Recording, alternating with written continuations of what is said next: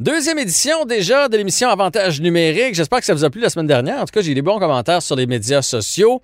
Encore un très beau menu d'émission pour vous aujourd'hui. C'est un magazine sport. Hein? On couvre pas nécessairement ce qu'il y a dans l'actualité la journée même. On y va avec euh, l'actualité en général, mais aussi des sujets variés, des sujets qui sont euh, intemporels.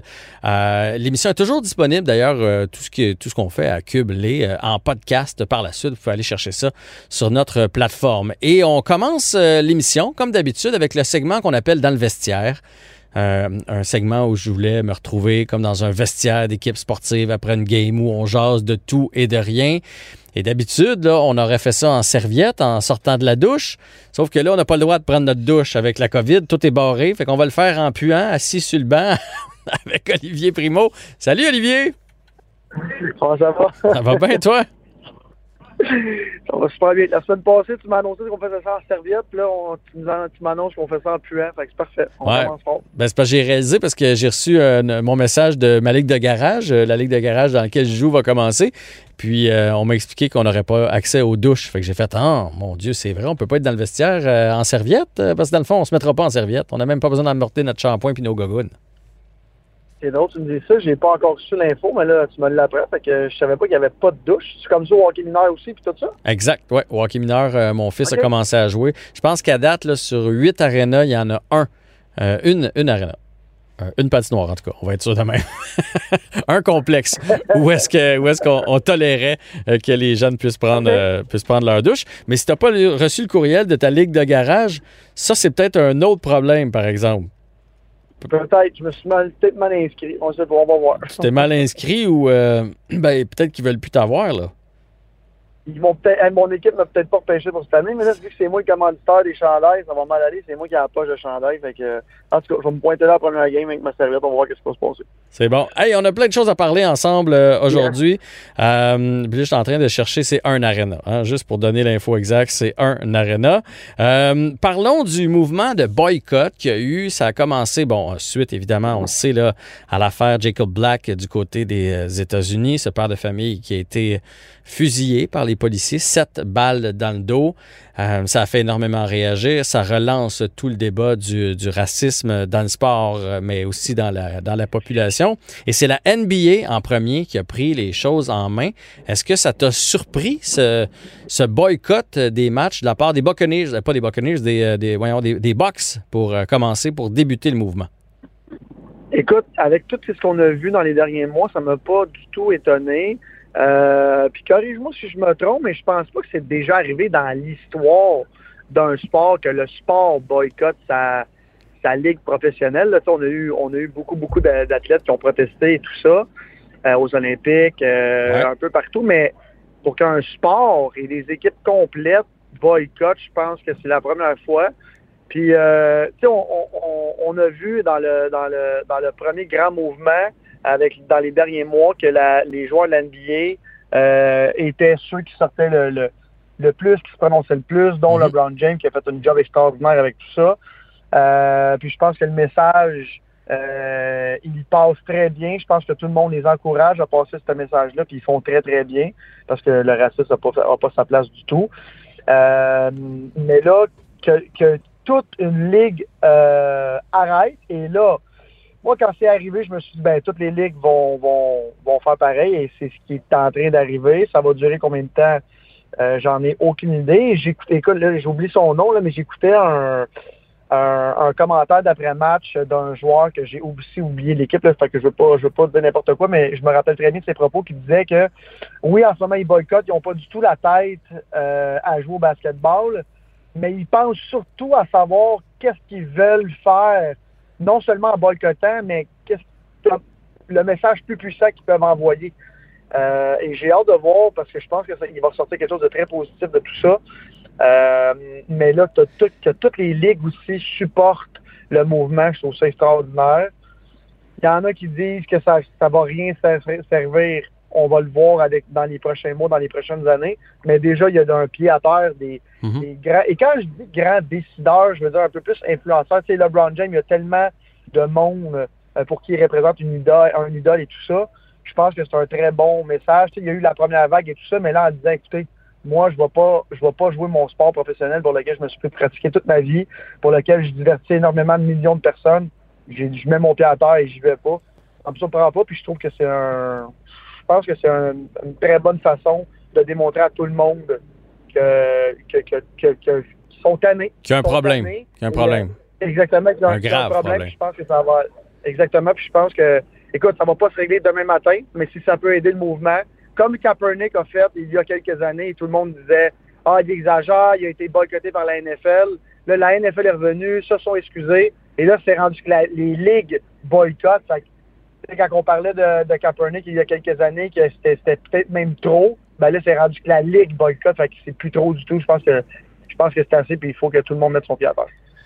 Moi, j'ai l'impression, euh, parce qu'on parle de changement, euh, j'ai l'impression que les changements vont pas se faire euh, la semaine prochaine ou le mois prochain, puis on souhaite pas un autre événement malheureux, mais je serais quand même pas si surpris que, que ça arrive. J'ai l'impression que ce mouvement-là va avoir des répercussions sur les générations à venir. Euh, tu sais, la, jeune population qui écoute le basketball, euh, qui voit ça, vont, vont euh, être éduqués en se disant que le racisme n'a pas sa place.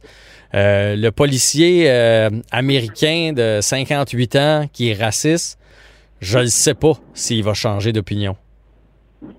Non, je vais dire comme toi, mais je pense qu'avec les années à venir, le monde va comprendre. Et pas juste ça, je vais sortir du sport deux secondes.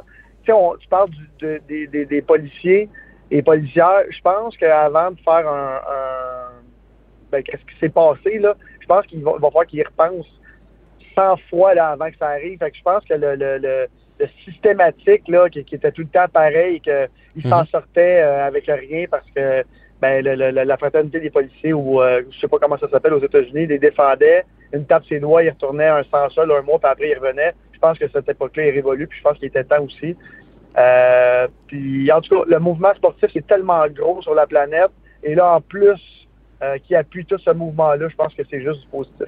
Est-ce que tu penses que c'est le rôle des athlètes de faire ça? Euh, on le voit à gauche puis à droite, mais des fois, on a l'impression que les athlètes se servent surtout de leur notoriété pour vendre des souliers, des chandails, des casquettes, des, toutes sortes d'affaires. c'est rare quand même qu'on prenne une si grande prise de position. C'est un devoir qui leur revient avec la plateforme qu'ils ont. 100% surtout si on prend comme exemple LeBron James, que pense qu'on est tous d'accord qu'il n'a plus besoin d'argent, fait qu'il fait pas ça pour vendre des souliers du tout. Là. Il fait ça parce que lui, il est vraiment tanné, puis euh, il l'a vécu aussi. Fait que je, pense pas qu'il y a personne qui fait ça pour utiliser le mouvement pour se, se prévaloir. Là. Je pense vraiment pas. Mais en ce moment, des grands de ce monde, tu sais, surtout avec les réseaux sociaux, maintenant, LeBron James qui est suivi par plus de 60 millions de personnes il, faut que le monde comprenne que quand tu es suivi par des centaines de milliers de personnes et lui des dizaines de millions, euh, n'as pas le droit de véhiculer, pas le choix de véhiculer le message, euh, surtout quand tu y crois. Puis là, LeBron James, en plus, avec ce, ce mouvement-là et tout, il, il, avait comme pas le choix. C'est Monsieur NBA, c'est mm-hmm. le patron. Euh, moi, je pense qu'il donne un très bon exemple. Est-ce que tu. Euh, parce que moi, j'ai trouvé qu'on avait été sévère envers la Ligue nationale de hockey. Là, c'est comme si, parce qu'ils ont fait ça le lendemain, puis là, tout le monde a dit qu'il avait dormi au gaz, puis tout ça, alors que dans la Ligue nationale de baseball, il y a eu la moitié des matchs annulés le soir là, où, euh, où la NBA a décidé de, débarquer. Les, autres matchs se sont joués dans le baseball majeur aussi, mais on dirait que je ne sais pas pourquoi la NHL a mangé une méchante varlope là-dedans. Est-ce que tu aurais souhaité qu'ils réagissent plus vite ou tu trouves que, bon, euh, c'est pas une question de réaction là-dedans, c'est plus une, question après ça des gestes que tu poses au moment où tu es à l'aise d'époser? Je pense pas que je, suis déçu qu'ils aient. Regarde, déjà, ils ont agi. C'est gros, là. Il faut comprendre que c'est des grosses, grosses business. Fait quand que des sports majeurs décident d'arrêter des trucs comme ça, il faut savoir qu'il n'y a pas juste euh, la, partie en cours qui, est, euh, qui remis ou euh, peu importe. Fait je pense pas qu'ils ont mal agi. Ils l'ont fait. Ils ont fait, excusez-moi l'expression, ils ont fait le move. Puis tu peux pas, tu peux pas nier qu'ils ont fait le move. Puis tu peux pas être pas contents qu'ils ont fait le mot. Ils appuient le mouvement des grandes lignes majeures, puis ils portent le, message euh, du haut des bras, puis moi, je trouve ça bien correct. Ils ont été trop lents. Écoute, ça s'est fait dans le même 24 heures. Euh, j'ai pas regardé s'il y avait eu des, des, parties pendant la journée là, avant que, le, avant que les, matchs de NBA soient annulés du baseball. Mais euh, Non, il n'y en a pas eu. Il en a pas eu. Bon ben, ça s'est fait en dedans d'une journée. écoute, les communautés consultatives, c'est de la grosse Écoute, c'est une bonne question que tu me poses. Moi, je pense qu'ils ont fait le. Ils l'ont fait. Puis il faut, il faut regarder en avant, puis il faut regarder le positif que ça a, amené, ça a amené. Bon, là, je peux pas te laisser partir sans te parler un peu de la semaine du Canadien parce que ça a été un peu la semaine des, la semaine des points de presse. On a eu, puis là, tu réagis sur ce que tu veux. On a eu Claude Julien qui a annoncé qu'il était en pleine forme puis qu'il allait être de retour derrière le banc. On a, eu euh, Dano qui a dit qu'il était pas prêt à jouer un rôle défensif sur un troisième trio avec des mauvais ailiers. On a Jeff Petrie qui a dit qu'il était temps qu'on se grossisse, qu'on y aille chercher un scoreur puis qu'on lâche le jeu défensif. Puis on a eu Max Domi qui a été passé un peu en dessous de l'autobus par son DG Marc Bergevin. Moi, tu veux que je te dise de quoi? On dirait que ce que j'ai. Tu sais, tout le monde avait embarqué dans le mode des séries, moi le premier, on était tous contents. Puis là, quand on a passé la, première fausse on s'est dit, bon, mais garde rendu là, on va, on va essayer de se rendre le plus loin possible tout le monde parlait de la chimie, les jeunes. Et là, dans la dernière semaine, depuis l'élimination, je suis comme déçu. On dirait, encore une fois, excuse-moi l'expression, mais on dirait que la marde est pognée dans le club, puis qu'on vient de s'en rendre compte. Tout le monde parle contre tout le monde.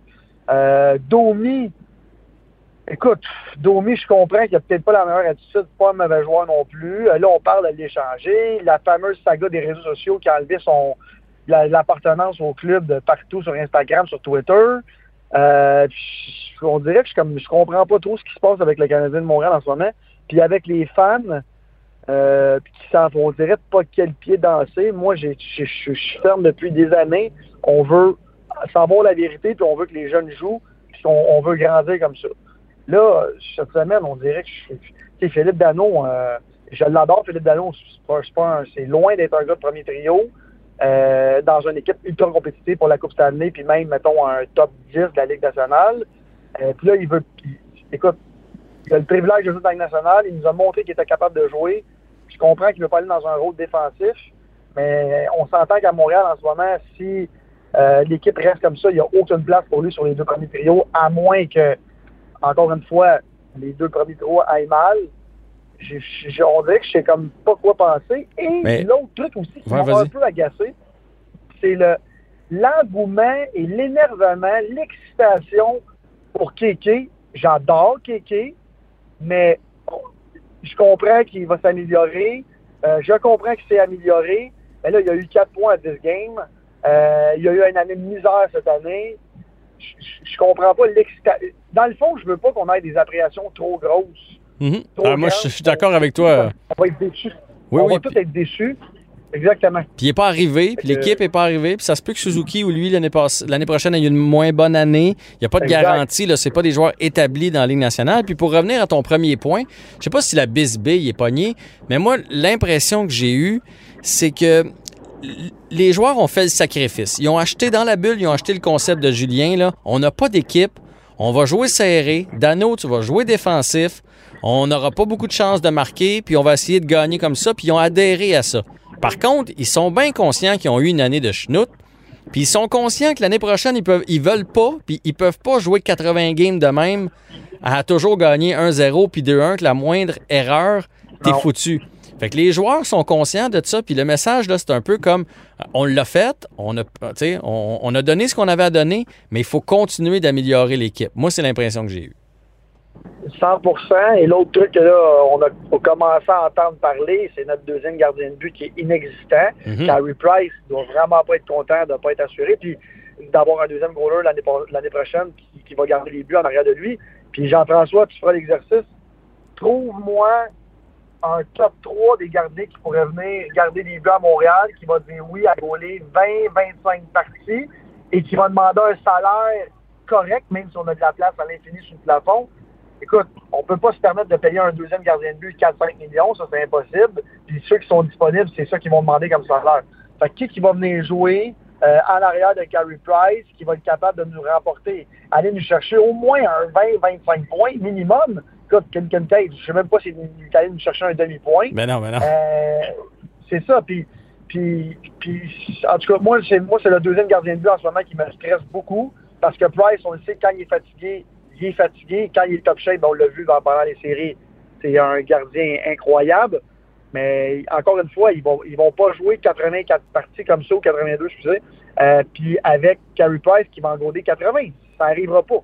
Ça n'arrivera pas, puis si ça arrive, euh, on va être fini pour les séries. Fait que, parce qu'il va être fatigué, Ah, ça. puis c'est ça, il est moins efficace dans ce temps-là. Mais on parle de Corey Crawford, hein, en terminant, là, parce qu'il faut se laisser, mais on parle de Cor- Ouais. Corey Crawford qui pourrait peut-être s'en venir. Ça, ce serait un bon vétéran à mettre à côté de Carey Price qui va Ça. bien accepter son rôle.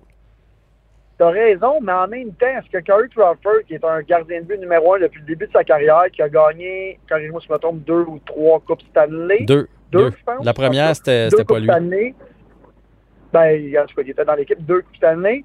Euh, est-ce que tu penses vraiment que Corey Crawford, à l'âge qu'il est rendu, qui a 34 ans, qui a mon âge, va venir finir sa carrière après avoir tout gagné euh, en arrière de Carey Price, qui n'a jamais rien gagné. Je parle de la Ligue nationale, là, je veux pas que personne s'enflamme.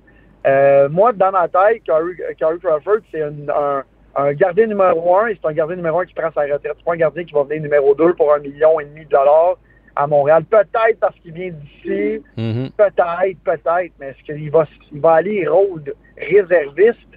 Écoute, c'est une grande, grande question. Je, je serais le premier vraiment content de l'avoir à Montréal. Est-ce que lui va vouloir venir ou il va aller essayer dans une équipe un petit peu moins euh, qui n'a pas de gardien de but dans le fond puis qui pourrait peut-être être numéro un? Moi, si j'étais lui, c'est ça que je ferais. Ben écoute, on reviendra sur ce, ce sujet-là. Il n'y a plus de bière, fait qu'on va quitter le vestiaire. Merci Olivier Primo Parfait. et à la semaine prochaine.